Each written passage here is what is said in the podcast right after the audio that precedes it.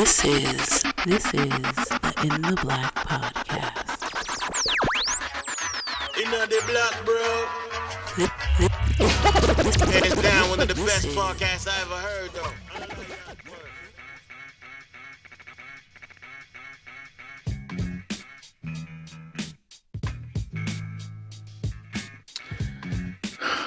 Man, so you know my one of my homies was asking. I was just busting out laughing, reading some stupid shit that you put on your page, and somebody, yes, yes, Eldon, your your dumbass page.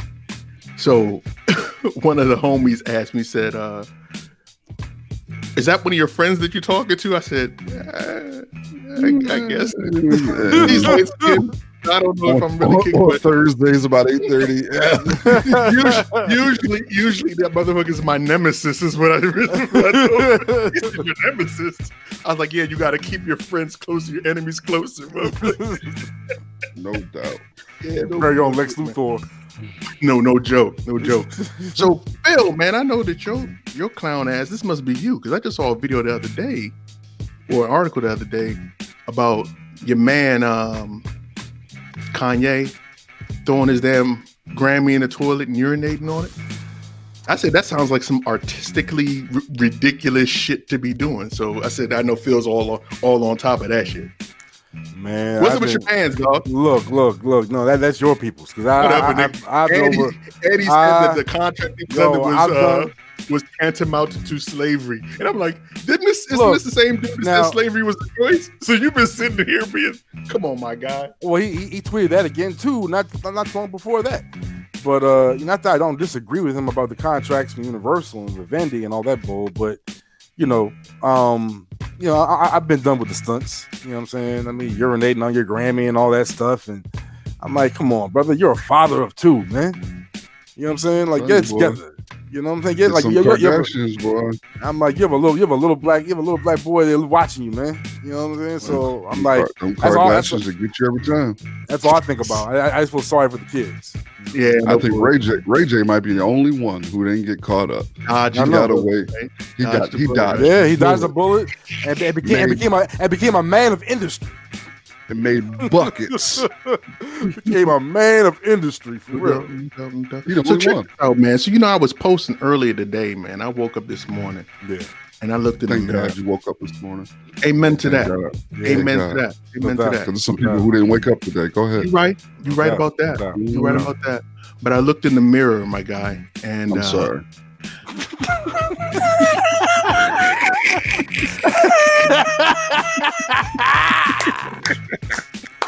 Ooh, thank God this is alive. I love this. I love this live. I love this. I, Live. I I I got some shells with your name on it, my guy. boy, boy, no, no chance to edit nothing. I got some shells with your name Can't on it. bro. You're gonna see me like, why is why is O going to the trunk of his car? that dude Elgin. Nah, but seriously, man, I looked in the mirror this morning and I saw my dad staring right back at me, my guy. And it made me feel some sort of way. So of course I asked our folks, what's been the most revealing part about getting older for you? And I think to a T, everybody was like, that your body aches when you don't think it's supposed to be aching. One dude said that I'm looking at my dad the past 10 years. I've been staring at my dad's face in the mirror too. One one homie, shout out to my man OJ, he said, I don't last as long in the bed anymore. I hate being in my 40s. He must be single. Go ahead. I think excuse me, what? what, what happened? What what what what'd you say? I said OJ must be single, bro. Why why why did you come to how did you come to that conclusion, sir? Because as someone who has a mate, you want to do all that you can to make sure that you are lasting and pleasing your partner. But, but maybe again, his his partner might only want that good 30 second pow pow pow pow. You know, it's- You couldn't get that dude a minute. You said 30 seconds. Come on, my guy. That's, that's, the, game, the, game is, the game is different out here, bro. that's, that's disrespectful, my guy. Folks That's- just getting shit on, and you know, just, just, just the game is different. bro. Ah, It's, it's different out here these days. callbacks. Oh I Lord. You know what I mean? Ah, callbacks. When I- old. when I when I told you that you were the worst, I meant it with all of my heart. I'm consistent, bro. It's okay. Listen, man. Shout out to OJ, bro. No doubt, no doubt. Yes. Welcome, welcome. CMOS, OJ CMOS, bro. We'll put that in the description of the show. Man, listen. Just in case you want it. Welcome, welcome, welcome. What's up? What's up? What is up? Back once again. It is the incredible In the Black podcast. And in case you weren't aware, this is a podcast dedicated to covering the current events and social issues going on in your black world and covering it all from the perspective of three grown ass men who know that the Clippers should not have lost to the goddamn Nuggets. Okay. Oh. I am your host, Big O, Mr. In the Black himself, and we've got a lot to cover in this conversation tonight. But of course, you know I can't do this alone. Crush, say what's up. What's good, everybody? Nemesis, say what's up. You. What's good? And please check us out or follow us across all social media platforms at In the Black PDCST. And if you're checking this out on YouTube, make sure to hit that thumbs up button. It really helps out a lot. And make sure to subscribe so that you don't miss out on the next episode. But before we get into all of that, Boogie, please tell these good folks what's up, man. You. Why don't you go on ease on down, ease on down to www.theblackpodcast.com, man. Take a look at our website, man. And it's important that you click in the right hand corner, become a member of the family tab. Please.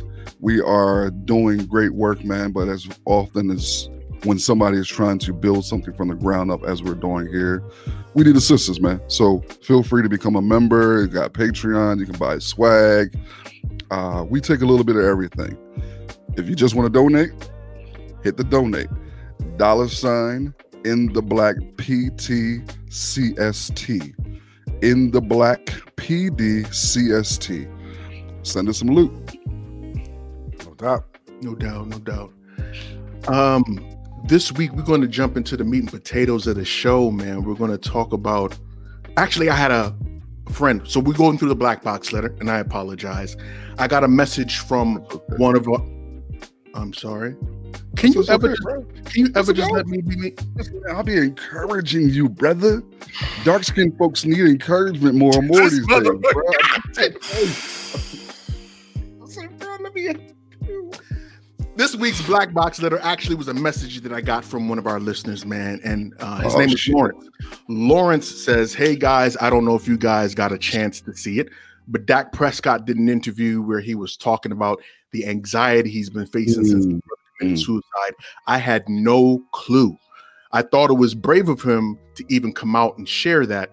The unfortunate part is that even opening up about it all, there were people calling him soft and trying to tear him down for it. I know that it shouldn't be shocking, but it's all still troublesome. Did you see it and what did you think? So, last week, which happened to be Suicide Awareness Week, which started on the 6th and ended on September 12th, I believe. Uh, Dak Prescott released an interview that he had done, and Dak Prescott is the quarterback for the Dallas Cowboys. He sat, did a sit down with uh, Graham Bensinger. And in the interview, he covered a lot of things, but the most pointable things that he covered actually was talking about his mother's battle with colon cancer and his brother's untimely, or I guess his brother's suicide. Um, he said throughout the quarantine, he had begun experiencing anxiety and depression in the days before his brother's suicide. And he talked about the pain and anguish that he's felt ever since. And he talked about the process of not being able to uh, work through the new emotions that he had during this process and how he since lost sleep and hadn't been able to sleep at all during this period because everything was just falling on him. Mm. Um, I didn't know that he was going through what he was going through, and I'm not saying that we should know. I mean, at this stage, and I think we spoke about it last week on the show too. We live in an age now where, uh, where we assume that our entertainers, all of their life is on Front Street for us to consume. yeah, yeah. Um, but when I heard about it, specifically about his mom battling cancer, and then ultimately the suicide of his brother, it hit me some sort of way. And it wasn't just because of the events of it all, but him articulating how difficult it was for him to put this into words and to be able to deal with the emotions. I know that Elle and I, we've had this conversation before about being able to confide in people and having a sounding board, even if it means just finding someone that's not going to have a conversation or converse with you, but someone that's just going to sit and listen. Sure. And Yeah. it's a learning process, man. And I am proud of him for being brave enough not only to be able to seek the help that he needs or that he's needed, but also brave enough to be able to speak about it. Because through his testimony, hopefully he'll be able to teach other people what to expect and to know that, hey, he's gone through it. He was able to see himself on the opposite side, even if he's still climbing through it, and that it's possible for them to do the same thing. What do you guys think, man? Um, it was definitely a very, uh, very brave thing he did. Um, and we and we know, we, all, we can only imagine how difficult it must have been to even, you know, process what he was already going through, and then to uh, be bold enough to uh, express it is, is something that you know is needed. You know, uh, especially in this time um, when uh, when when emotions are so fragile. Um, so he, I think he uh, he exhibited a tremendous amount of strength. Go ahead, L. Let me start. I'd be remiss if I didn't start off by saying, uh, fuck the Cowboys. Uh, that would be You could, You see, see, the NFL was on for barely how long? I know. You wasn't talking about This dude couldn't let that It's, it's slide, better with no preseason. Gee. fuck the Cowboys, bro. Uh, but let's let's talk about what he stated. I'm not a Dak Prescott fan. I don't like him. I don't like him as a player. But what he said uh, is hopefully a growing trend amongst um, black men because we need to begin to talk more about our struggles in mental health areas. We saw the same thing with Paul George during the playoffs before, you know, he didn't show up for the game and they lost games of it, all that type of shit. But he came out and said how he was suffering from depression in the midst of being in the pandemic. Uh, I, for one, have always felt like Black people in general tend to suffer from a variety of mental illness, uh, whether it be post traumatic stress disorder, post traumatic slave disorder. It can be any of those things. But I applaud him for doing it. Now, here's the thing if I'm Dak Prescott, man, if I'm any motherfucking celebrity nowadays, I'm keeping most of my personal shit to myself because the same dudes who will uh, applaud you and lift you up in the midst of you playing a game will slaughter you when some real life shit happens, such as you battling with mental illness. So skip trash ass Bayless.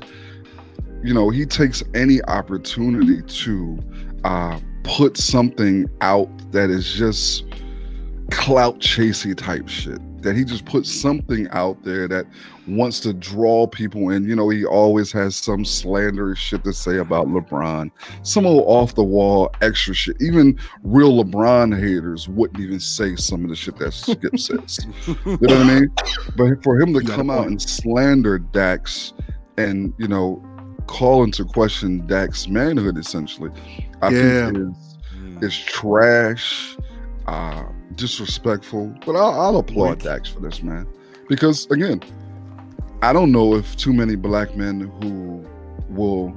Well, let me say this: I've been to therapy. I've been in therapy.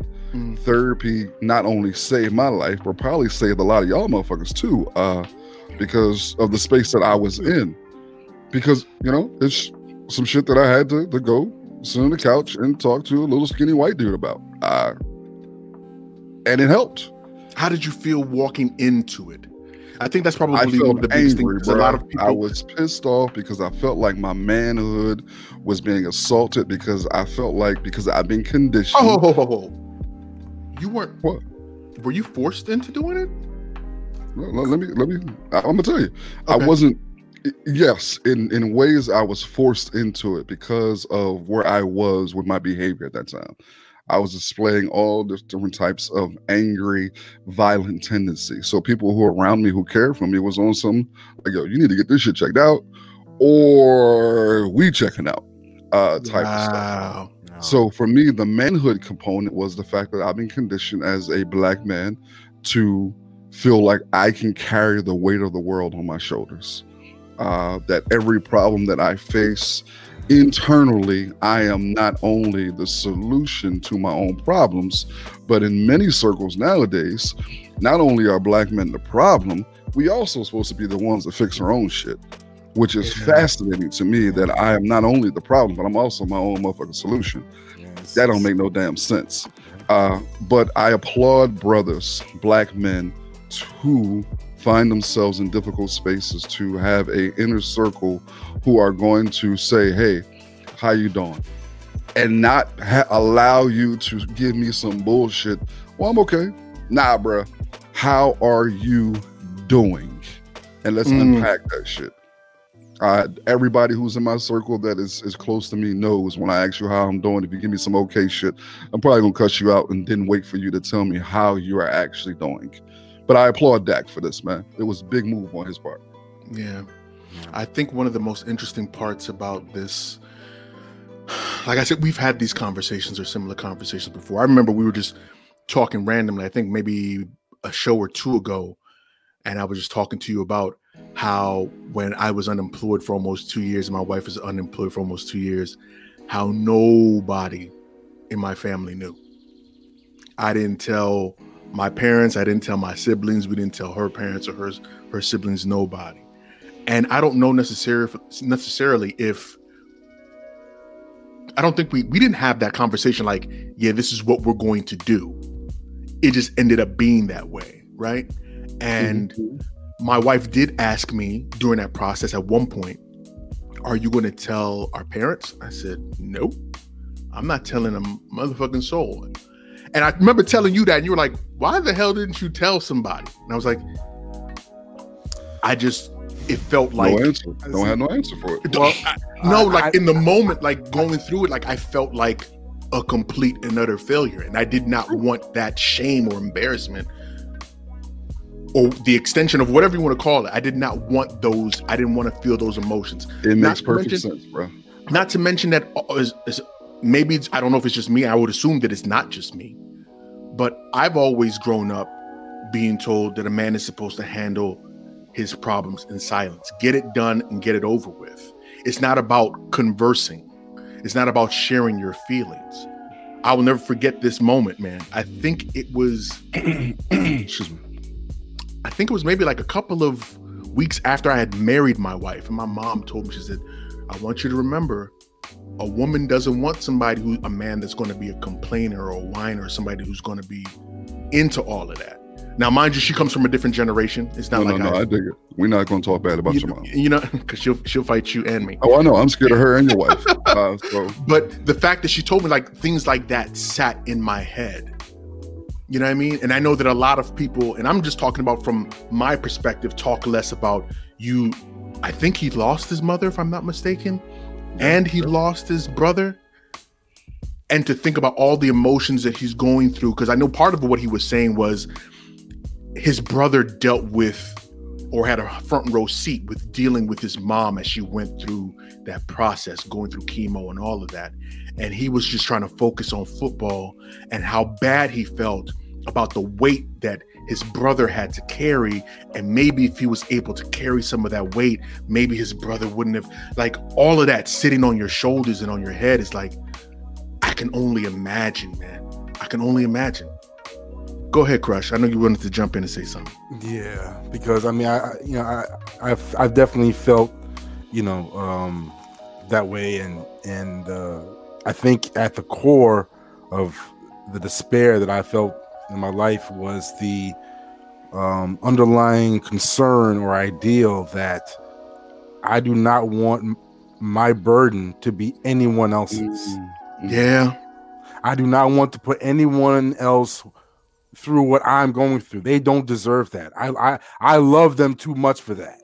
Isn't that what I told you, L? what- Isn't that what I said to you when we had that I- I- I- conversation? th- th- this, this isn't a burden I want to share, but you know, but but in but that in truth, you're denying the very essence of what love it, and, and, and what the very essence of what love and friendship is, and you're kind of smacking your friends in the face.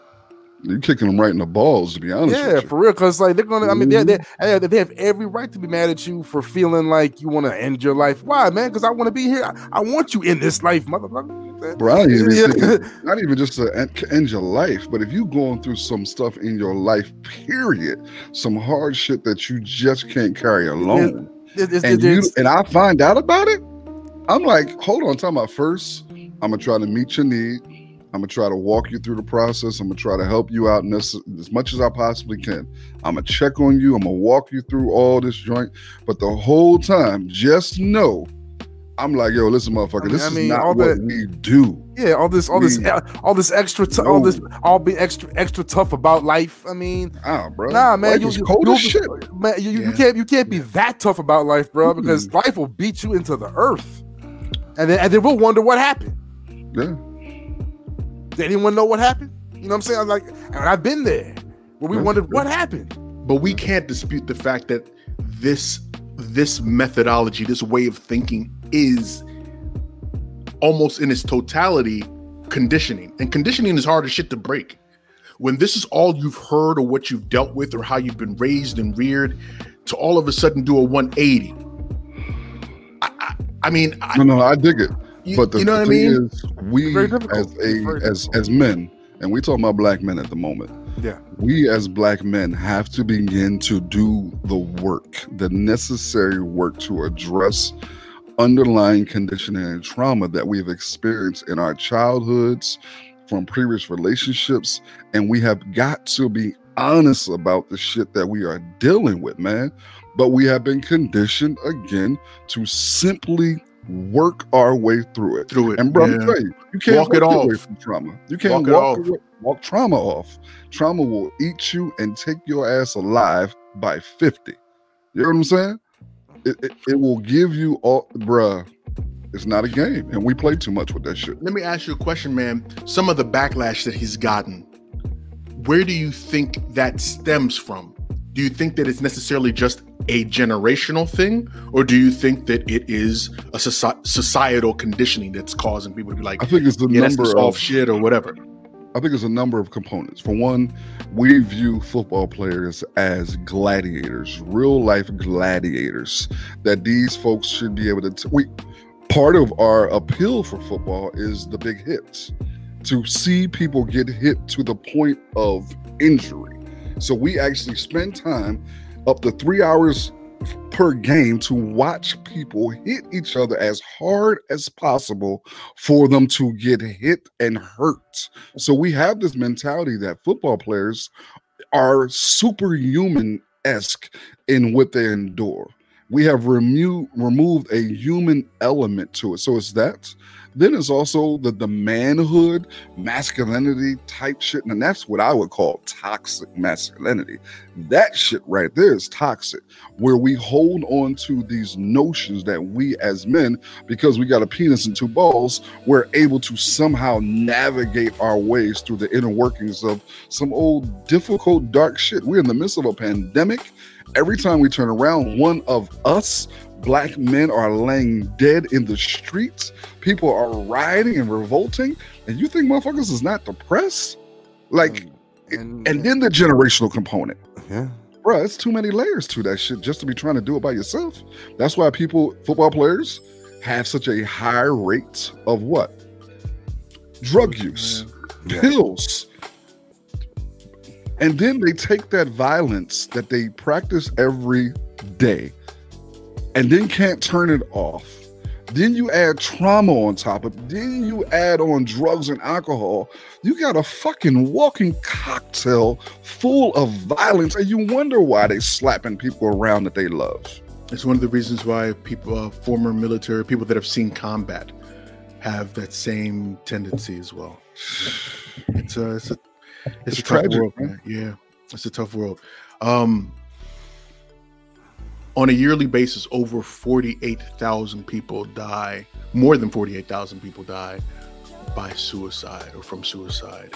Um, that's that's more than probably that's I think that's more than um, drunk driving and a whole bunch of other statistics as well. So suicide and suicide watch and suicide awareness is extremely important uh, for anyone else that's interested in mental health issues or experiencing problems. Visit the National Institute of Mental Health, their website.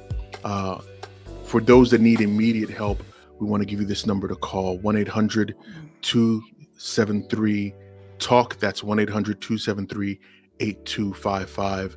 Help is out there. Help is there if you need it. So I want to also thank Lawrence actually for sending that. Shout out to Larry Yeah. for sending us that joint, man. You, Appreciate you, just, you, you bro. just can't. You just couldn't call him Lawrence and call it. Nope. Larry. Shout out to Lawrence for uh, for sending in the message. We really appreciate it. And because we appreciate you sending in the message, man, we're going to send you an In the Black podcast T-shirt.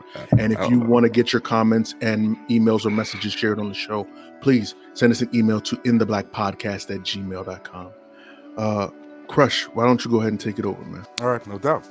Well, and a very interesting article came out back on September 9th uh, concerning uh, a uh, new sense of urgency that a scholar strike uh, has taken um, concerning a move that uh, Trump made for basically to ban or uh, stop all federal uh, training in federal agencies on uh, white privilege and critical race theory. Now, the scholar strike is basically a labor strike that was started by Anthea Butler, a professor from the University of Pennsylvania, and Kevin Gannon, a history uh, a history professor at the Grand View University. Uh, they're more or less a, a strike that aligns with BLM, and uh, they've been working towards uh, you know providing educational. Um, uh, educating educational uh, motivations and uh, videos and Twitter and Twitter threads around uh, race issues um, in, in support of BLM and other efforts. Um, but when uh, Trump started circulating this uh, this uh, this uh, this letter, uh, basically banning critical race theory, um, they pretty much uh, took on a different sense of urgency and, and started to urge um, their colleagues to you know to, to fight to, to fight to fight back against this. And they've signed up about five thousand people so far for the strike. And you know, I just would like to see what you guys think about how bold Trump Trump had to be to to literally call critical race theory uh, American anti-American propaganda. Go ahead, Crush, because I know how. I mean, go ahead, uh, Boogie, because I know how much you hate uh, your man. So All right. Well, let me start out like I started out the last second. Uh, And shout out to the educators because they're they- they're mad as hell. yeah, no bullshit. fuck Donald Trump. Uh, why not? I'm- I'm what more can you say? Uh, but th- this is the thing that I want to offer the backdrop on this, particularly when it comes to critical race theory. Critical race theory and white evangelicalism has been in an all-out war for probably the past 10 years because white evangelicals feel as though critical race theory takes away from the so-called gospel. So by saying Oh, one of the key Back, back, back. What? all right, come on. Back, back up. How does how does that? How do they? How do they theorize that? How do they link? How do they square that hole or whatever they call it? Okay. There's a- there's a because in most most orthodox christian white evangelicals the notion is sin is the root and foundation of every ill in the world including racism any ism sin is the foundation okay Mhm. so Okay. in evangelicals, most Orthodox Christians believe that the only solution to said issue, sin, would be what?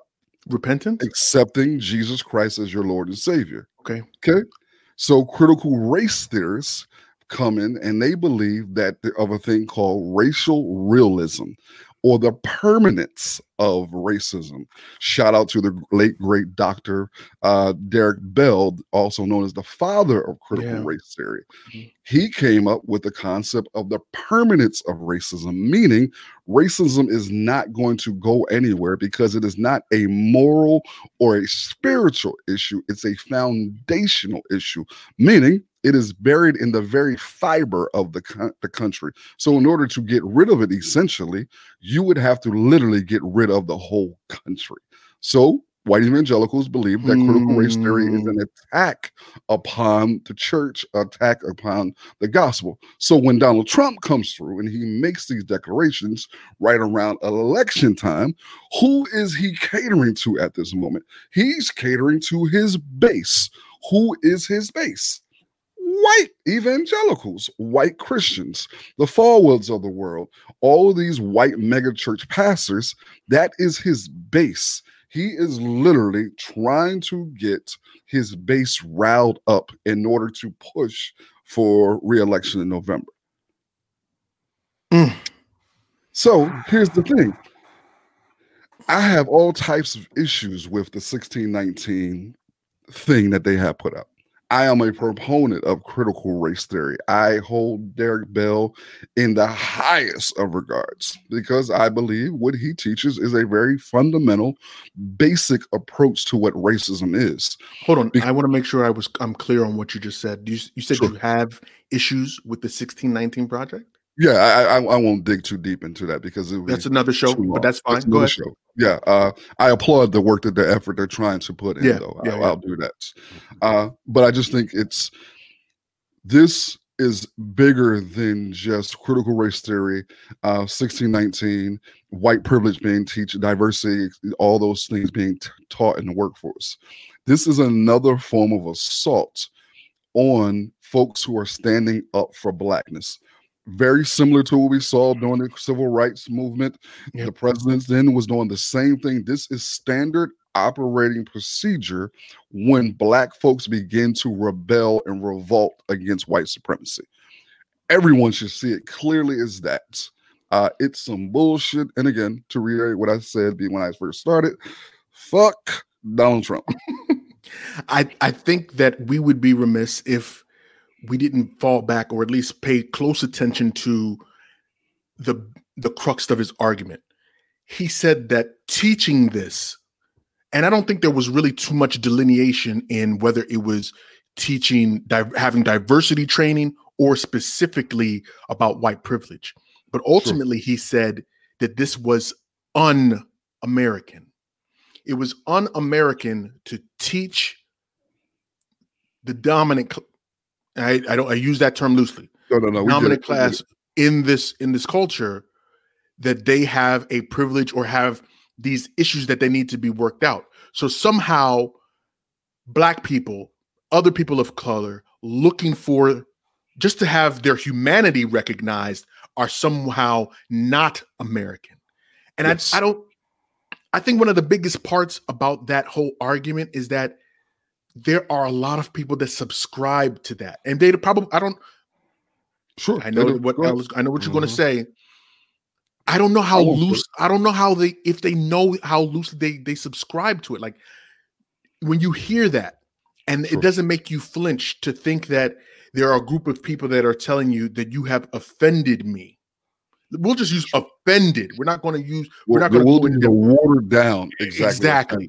Yeah. and yeah. for you to tell them that their your offense to them doesn't mean anything. I think that that says volume that speaks volumes man. Sure. that speaks volumes. People that have served this country that pay taxes like anybody else that do that are the fabric of this country somehow are un-american for asking for their humanity to be recognized. I don't think we can underscore that any more than we have. He he, he exposed he, he exposed his entire soul right there. Um, you know, to the to uh deny any discourse on something that is currently affecting the country that you're supposed to be leading. Uh, you know, it's it's it's uh it just you know the, the the disrespect is blatant and the uh, the arrogance is is bone deep. Um, you know, uh, I I- do hope that these uh these educators can uh, effect some change with this. You know, so bringing the right attention. Um, But yeah, I mean, fuck Trump. Well, I, I think part of it that we need to make sure that we're clear about is that this training is actually training that is provided to federal employees. Yeah. Okay. So what he's threatening to do at this point is to remove monies from these trainings if this white privilege stance is taught during these trainings. And I think ultimately that they want to remove this diversity race training altogether. At least that seems to be the right Clearly. law. Clearly, Right. Now, the federal government is probably federal government workers, I think, only c- account for one point something percent of the population not all very- across the nation. Sure. It's not very large, right? But Mhm. then you start to think that he's actually trying to push this type of, and I'll say radical, radical thinking into policy for folks like you and me. And why do I say that? Yep.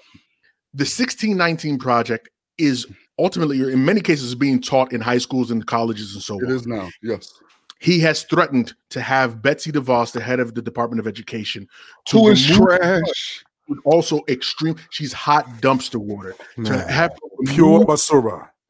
to have her remove funding from schools that implement or im- impact the 1619 project in their lessons.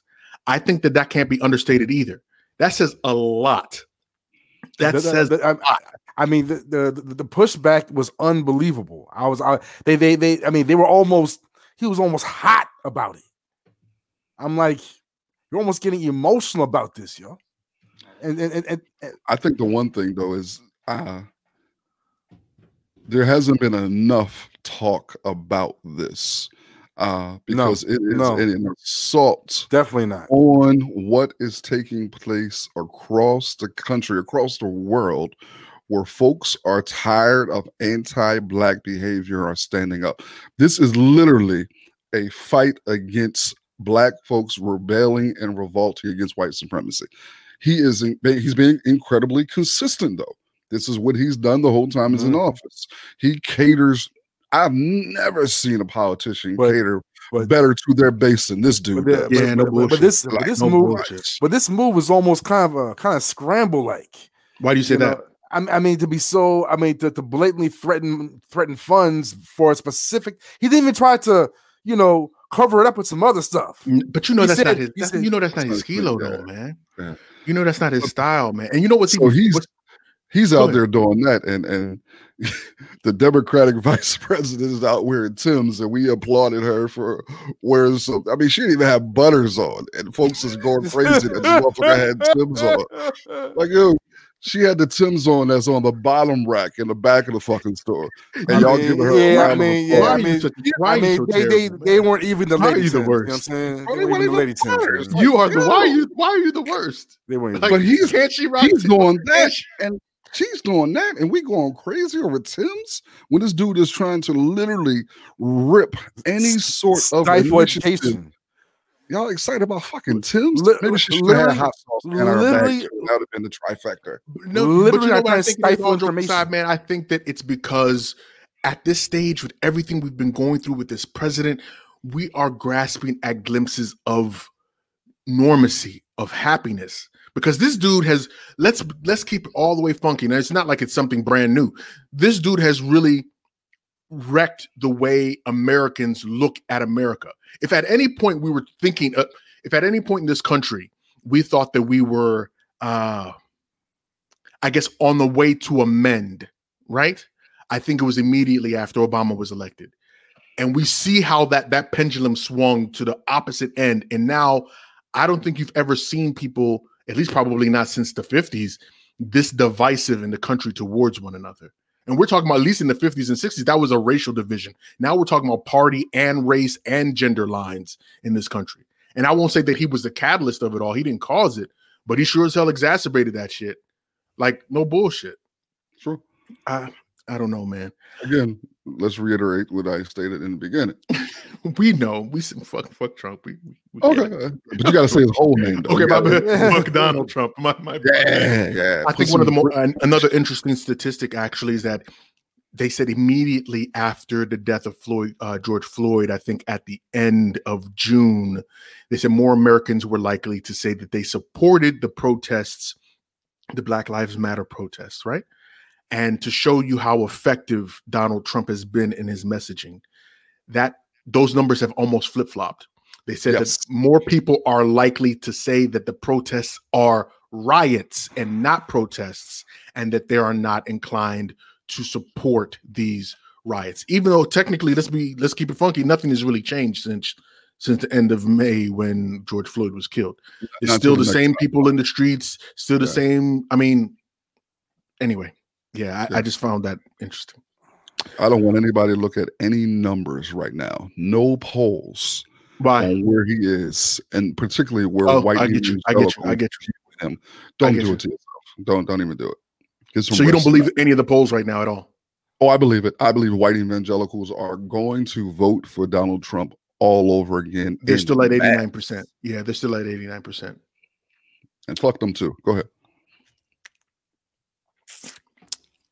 There, there goes the last two white nisters that we had. All right, uh, L. Why don't you go ahead, go ahead and pick it up from there, man?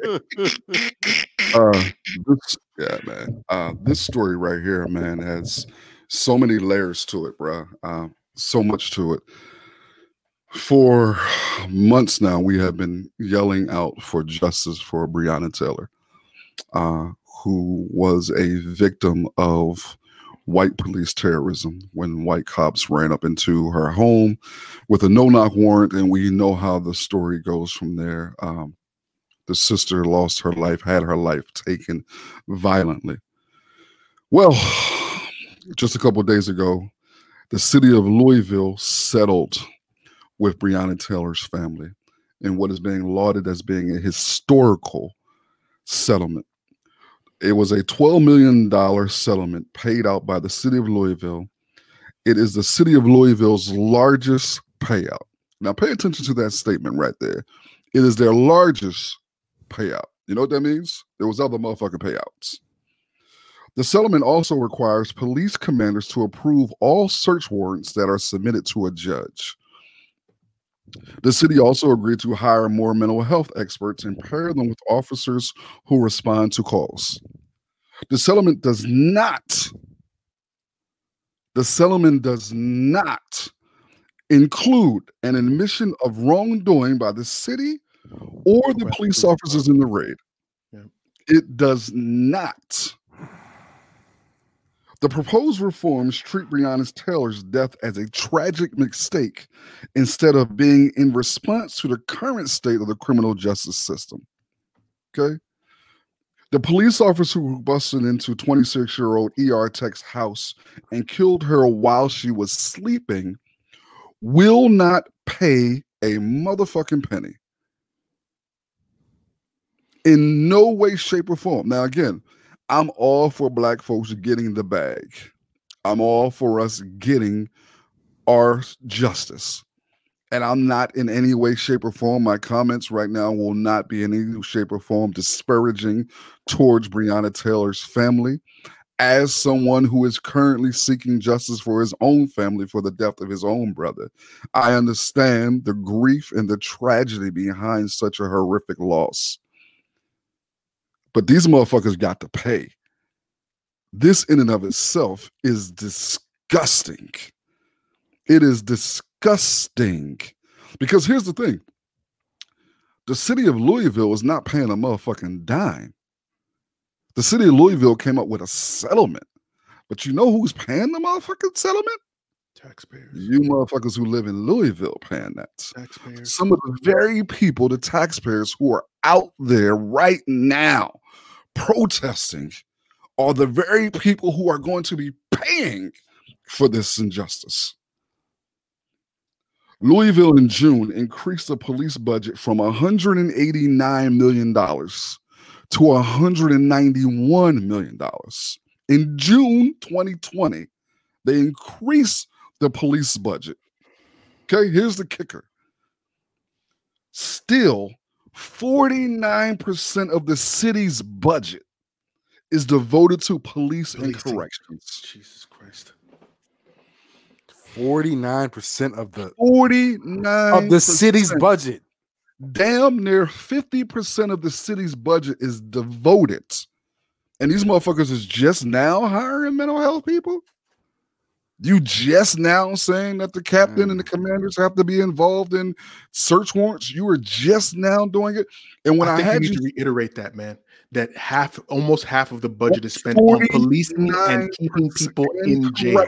bruh. And here's the thing that I wanted people to really pay attention to: this is the city's largest payout. by a magnitude of four million. Yeah, they have never paid anything this much before.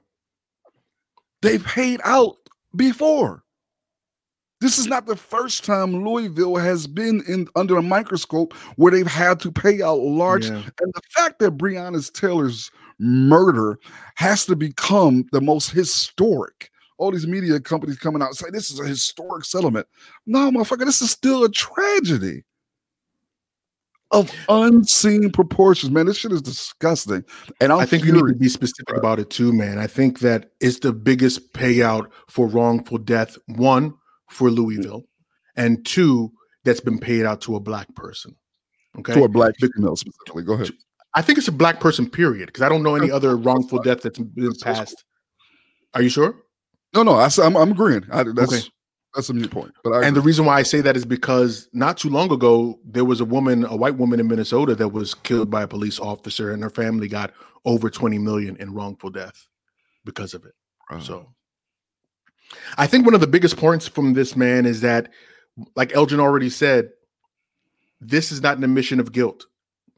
No. The criminal suit is still, and let's take a step back because I know that there have been a lot of people that have been up in arms about the family taking a settlement, as though the settlement affects the criminal suit, which it does not. That's not. It's not a connection at all. It, there's no connection whatsoever. So the city feeling the necessity, and I use that term loosely, the necessity to pay the family what they've paid them has nothing to do with the justice that they're seeking. And they said it during their press conference. They Yeah. said they wanted to make sure it was very clear whether they gave us 12 million or they gave us 100 million, we want these dudes in jail. And I can't fault them because this payout is not justice for them. No. I don't know anyone that would look for that type of payout if you knew that you had to lose a loved one to be able to get it. No. Now we're sitting here seven months after the fact almost, Seven. Yep. and David Cameron, I believe that's his name, Daniel Cameron, I apologize, who's the attorney general for uh, Kentucky. This is in his hands right now. But I'm not expecting too much from this young man because it's been in his hands for quite some time.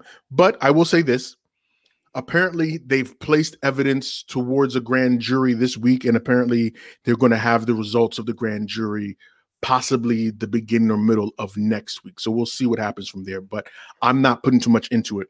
I'm not putting too much into it because he's an understudy of Mitch McConnell, who has already come out publicly and said that he did not believe that the police officers did anything wrong and that within the power of what they're supposed to be doing that you know things happen like he really just kind of justified as Mhm. tragic as it is justified the murder of this young woman and he's not the only person though Oh no, no I don't. I know that you guys. I know that you guys hate him because I, I listen to him on occasion so I can get the get a look into the mind of a black conservative, uh, Jason Whitlock, and he's now had he has a he has something on you. He has something on a new channel now because you know he got let go from Fox not too long ago.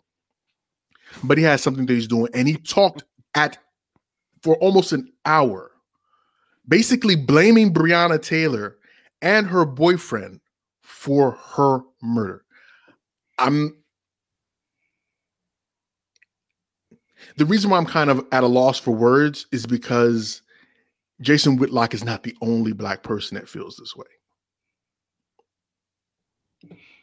I don't know what to say about it, man. But we we need to figure something out. We need justice to happen for Breonna Taylor and her family. Hopefully, Daniel Cameron will figure this out. Hopefully, the riots in the streets and all these protests will put light a fire under his ass. But I'm not. I'm not holding my breath, man. I'm not holding my It's breath. not going to happen. What do you okay? Let's let's take a step back and let's ask the question, a million dollar question. Do you think that it's going what do you think the results of the grand jury is going to be? Do you think it's actually going to go to trial or do you think they're going to say, nah, this this happened in the, you know, what do they call it? Qualified immunity that it's going to just be, you know, chalk it up. I do not think the grand jury will push this and send this to trial. I believe when that news comes out, Louisville will burn. Hmm. What about you, Crush? No, I don't think it's going to trial. You don't think it's going to trial? No. I think that it will go to trial, but like many of these cases, I think I don't think that there's going to be much effort placed into into setting the jury properly, into making sure all of the evidence is open and out there. Absolutely I think. I, I think that it's is going to be very it's going to be very unusual. And you know, let's keep it all the way funky, man. I thought that many I think many of us thought that when um when George Zimmerman went to trial, that that was supposed to be open and shut. Open Yeah. shut, slam dunk. yeah. I thought that when Eric Garner's uh, case went to trial, I Same thought that that was supposed to be. Slam Slam dunk dunk. We had the video for God's sakes. video. Slim dunk, bro. Slam dunk. Then the white supremacy was like, no. I don't know, my guy. I'm just kind of I'm just kind of at my wits end at this point, man. Like we're talking about mental health before, like we said, man. I just just watching this and hearing this type of stuff day in and day out, man. It could take it takes a toll, man. Yeah. It- It, it- dra- it drains a- the soul. It drains the Yeah. soul. I want man. people to begin to to ask some questions when they see these settlements, man. Go to your own city council. Ask them what type of police brutality payout insurance system do they have for their every police department probably has some sort of police brutality insurance. Yep. Ask your city how much that is. And I'm almost guarantee you that if I knew the data, I'm almost guarantee you that Louisville's insurance was less than $2 million. Now, the question has to be asked at that point in time where'd that other 10 come from? Where is this money coming from? And I'm telling you, when you go down that fucking rabbit hole, There's a large number of people making money off the back of this nonsense. making Oh, hell yeah. millions off of this, Millions off this money. But the banks have to be involved because they somebody has to pay it. Oh, these cities That's- are, are cities are getting these money from these banks, and these banks are making millions off, Off of interest. black bodies dying. But the only thing that's going to really change this thing, man, to be very honest with you, and I think we've already alluded to it anyway, is to make sure that the funds for these wrongful death suits are coming straight from these police officers' pensions and the union dues or these union monies. That's the only way this is going to change. Because when you know that your retirement is at stake, if you do the wrong thing, or that the funds that you're supposed to be getting in the next year or the year after that to, to fund the police and to operate appropriately is going to become is going to be shortened because you filed or had to file too many wrongful death suits or not even just wrongful death i mean they they make settlements for a bunch of different things where there's Oh, yeah. abuse in the streets and all that stuff so Oh yeah, i think Sex- that we sexual assault. Yeah. all Sure. yeah yeah Mhm. the Like I said, fraternal at this- order of police, bruh. The Man, those, those, Police yo, those police unions, organization in this man, country. those police bruh. unions are insane. They are insane. They are the funding- mob with a Old money, army on their side. old ass money, you.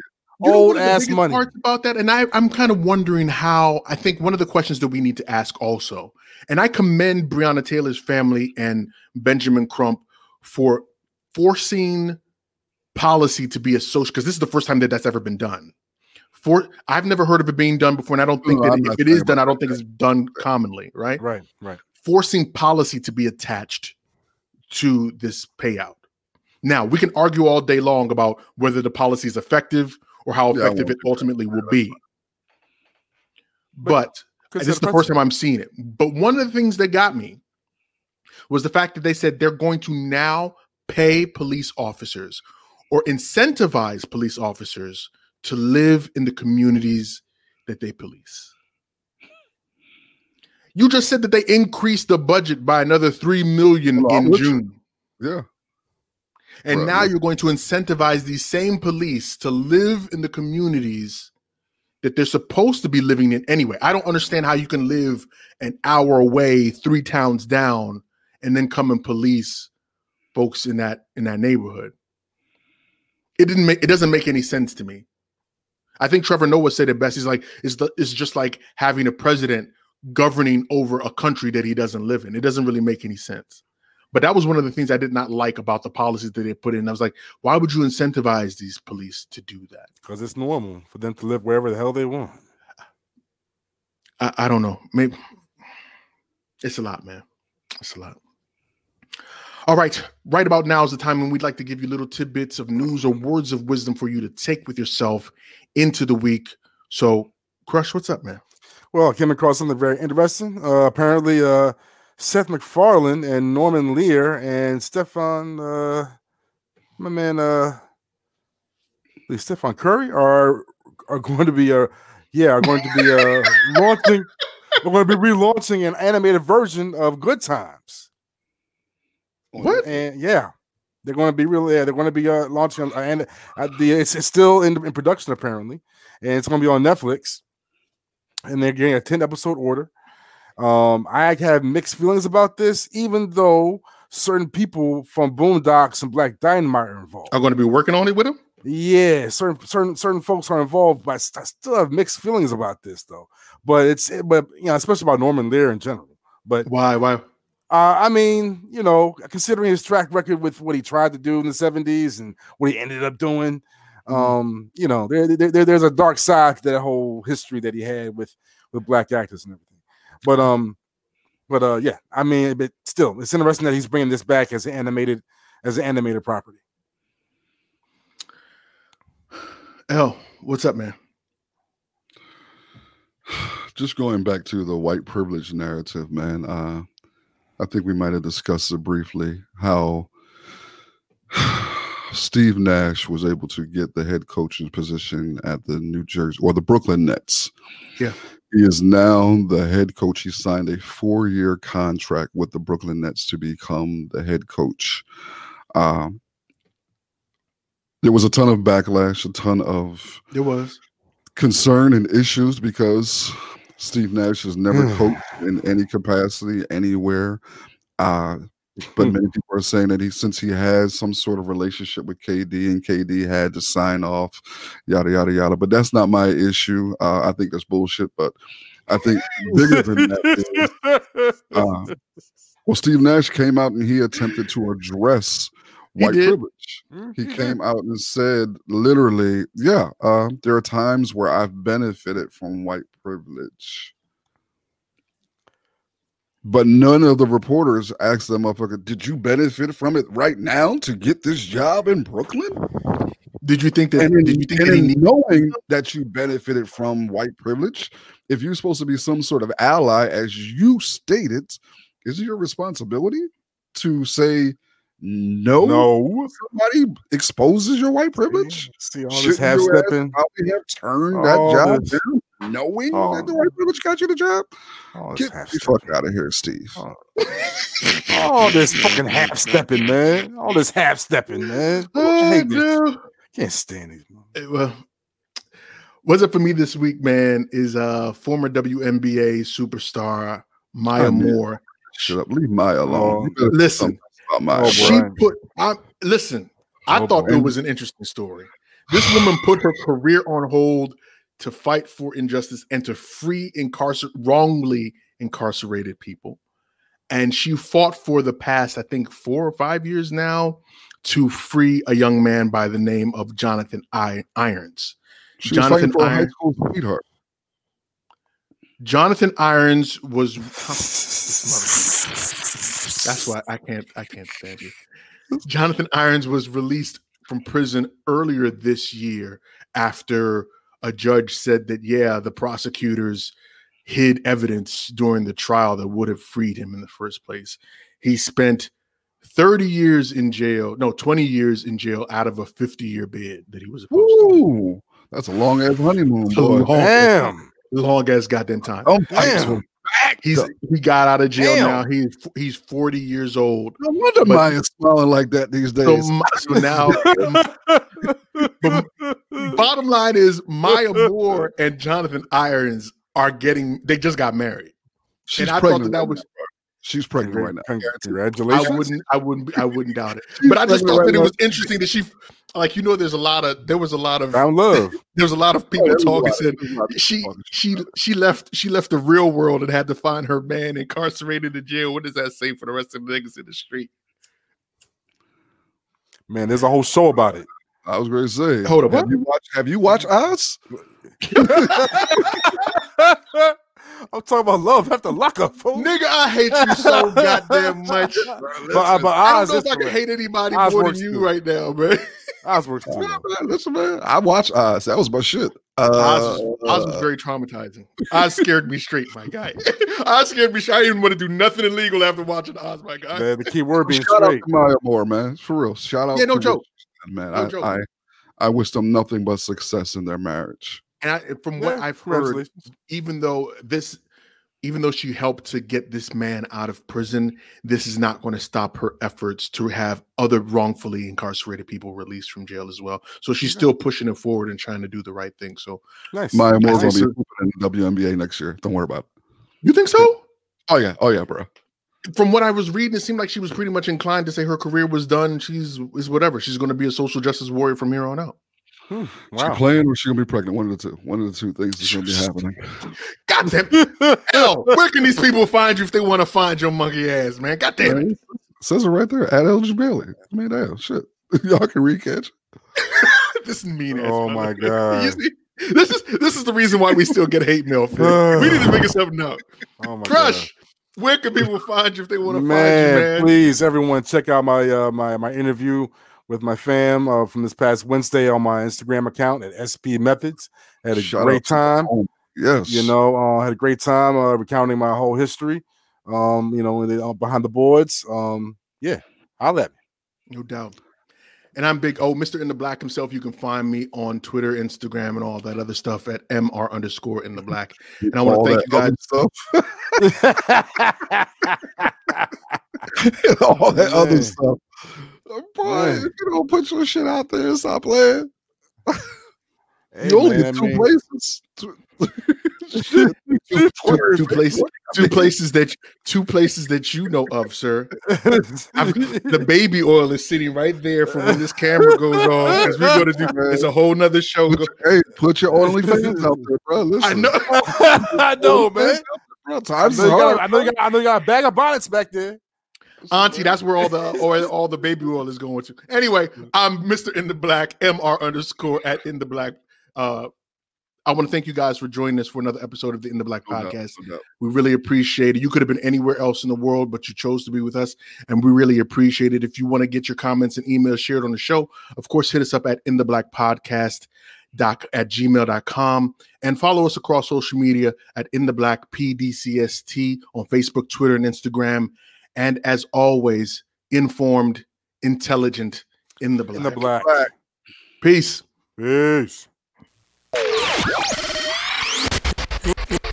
This is this is the In the Black podcast. In the black, bro. Hands down, one of the best podcasts I ever heard, though. I y'all. Brethren, what up? I brother Black up here, brethren. Listen. Uh, In the Black Podcast, and your lad, it's all facts. You don't like that, then fall back. In the Black Podcast, don't talk trash. Switch fast if you ain't raw, then yo, whack. Informed, intelligent elements, always relevant. Not for the weak and delicate. This is eloquent excellence. We are setting the precedence. Rest of them are excrement. In the Black Podcast, the truth like the testament. Don't know, Black up bro, man, a specialist. No the podcast, broadcast, can't mess with this. Like said, them a cheat, who no do it so effortless. I listen, them I learn, when them listen, them I benefit. Reporting current events, everything that is prevalent. This is so exquisite, a scientific experiment. Giving you the news, not views without evidence. Telling you the truth, sentiments without embellishments. Relax, these are the facts, bringing them to your residence. In your house or your tenement, listen to hear intelligent. Body filled with melanin power that's so unsettling. Brighter than stars, bringing some light back to the desolate. In the black podcast, like your lad, it's all facts. You don't like that, the fall back. In the black podcast, they on top. Who fi watch black up here, chat me can't flop. In the black podcast, like your lad, it's all facts. You don't like that, the fall back. In the black podcast, we outlast the one of them. Can none of them no contrast. Yeah. Just like that though. Yeah, man, that's so black. Mr. in the black himself. What up, DJ This boy Black I'm out. this is this, this is